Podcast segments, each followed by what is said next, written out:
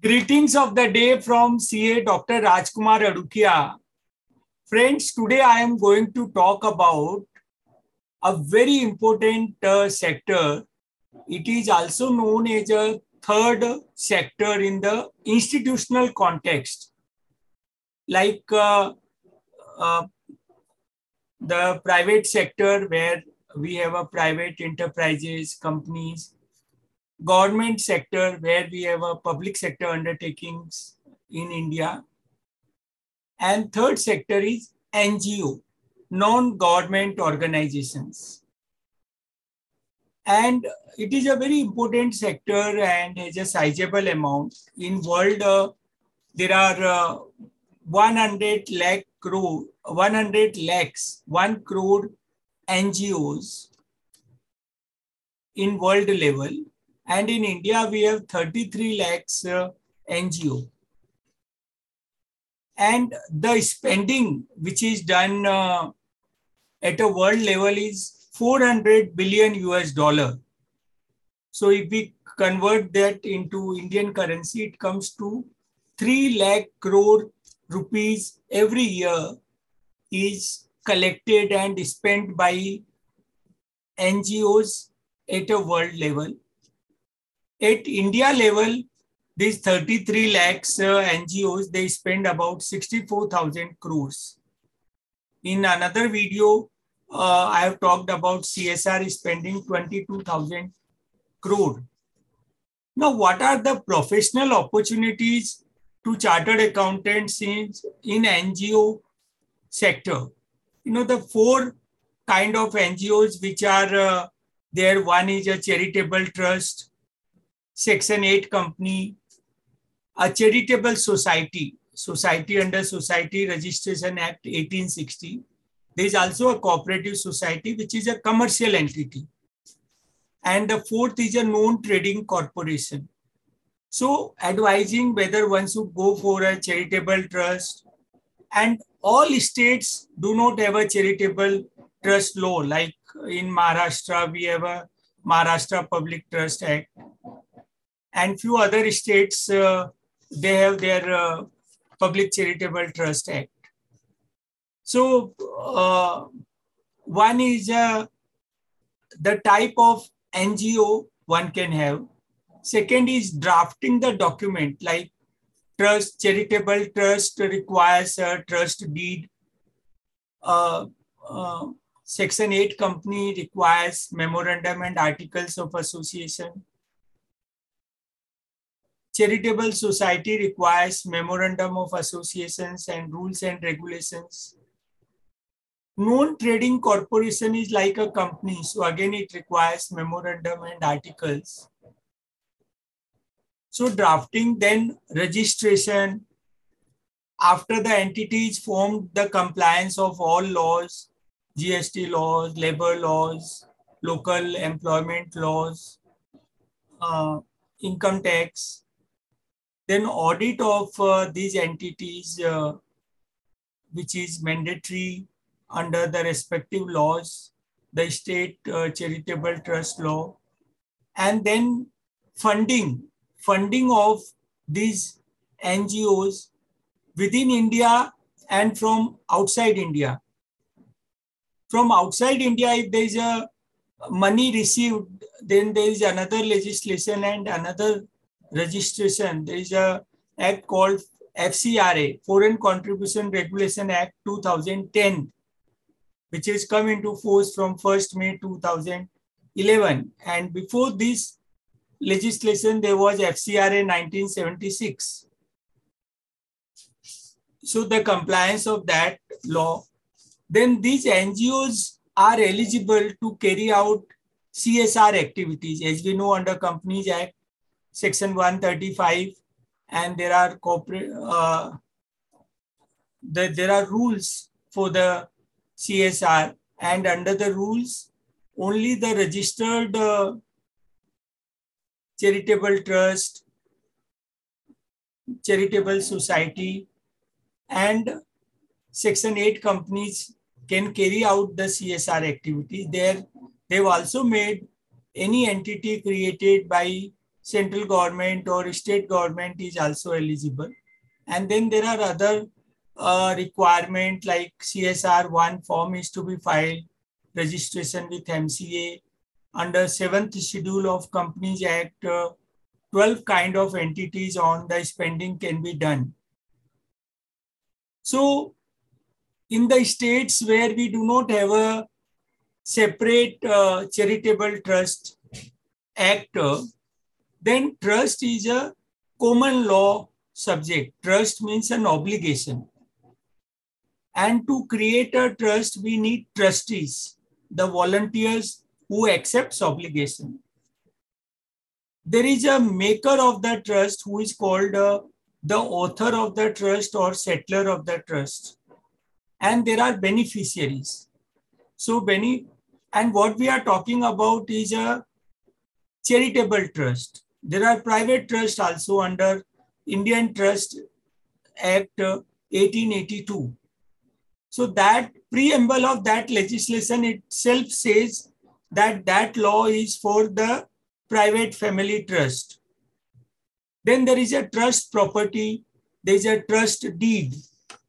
So to make a charitable trust and the states in which we do not have a separate legislation, then we can create a trust deed and we can record this, we can register this trust deed under the Registration Act uh, 1908 and that registration we do we can do with the uh, collector revenue authority of a particular district. And then under the income tax act to take the benefit of chapter 3 of the income tax act 1961 where you know that uh, chapter contains section 10 where the incomes are totally exempt and section 11 to section 13b covers uh, the exemption to the religious and charitable trust. That chapter also deals with the political parties uh, trust and there is another uh, entity called electoral trust.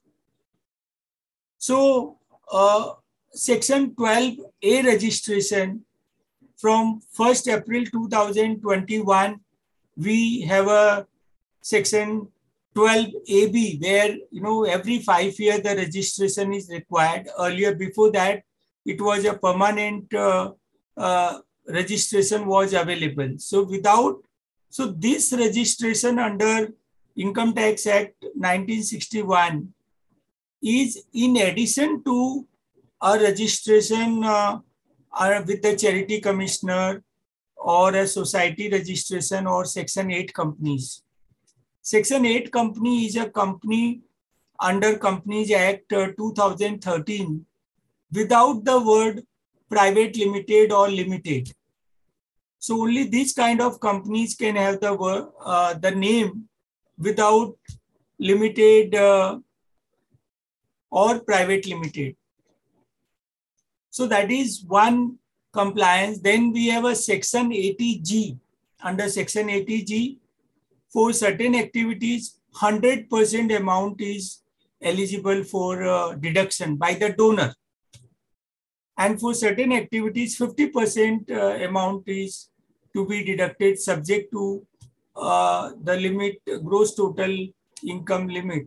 So 80G registration is a, again a separate registration so this NGO sector throws a very vast opportunity to chartered accountant and uh, in other uh, words, there is also an opportunity, there is a service to the society because these uh, charitable trust uh, carry out uh, the activities which uplift the society. There is also something called SDG, Sustainable Development Goals, which United Nations have pronounced in 2015. And every jurisdiction, every country has to see that these goals are achieved by 2030. So these uh, NGOs also carry out the uh, sustainable development goals uh, which are uh, there. There is also ISO 26000. ISO 26000 is uh, a standard by International Standards Organization for corporate social responsibility. There is another opportunity to chartered accountant called social audit. Social audit is carried out for the, the amount spent by NGOs. Social audit is a qualitative audit in, uh, in difference to the financial audit. So in uh, social audit, we found out that what is an impact. Suppose for uh, education in a particular village, the amount is, uh, is spent, say 10 lakh rupees is spent. Then after that amount is spent, what is the benefit received by the village, whether education level has improved or the amount is spent on sanitation. So uh, then what is the improvement? So every state government has a social audit department under uh, NREGA scheme. Uh, also the social audit is required. So these are global opportunities. NGO is a uh, global sector, third sector, and uh, funding itself, you know, there are uh, trust outside India, which gives a lot of donations. So how these NGOs can obtain this trust within India? You know, we have 53 ministries, central ministries. About 20 of the ministries, uh, they carry out uh, various developmental activities, say the Ministry of Northeast uh, States, Ministry of uh, Women and Child Development, uh, uh, the minorities. So all these have a lot of schemes, funding schemes. So how these NGOs can obtain the fund. Another important area of uh, professional practice is monitoring these projects, you know, guiding the management practice. One is advising on what activities should be taken, how they should be uh, managed. So the monitoring, the internal control within these activities so that there is no uh, fraud or siphoning of the money. So these are the various areas uh, in which a chartered accountant can render the service. Please look at this sector, enhance your earning, and at the same time, we provide service to the society. Do like this video, share among those who are interested, and subscribe to my YouTube channel. Do let me know on what, what topic you would like to have a video. Thank you for spending time with me.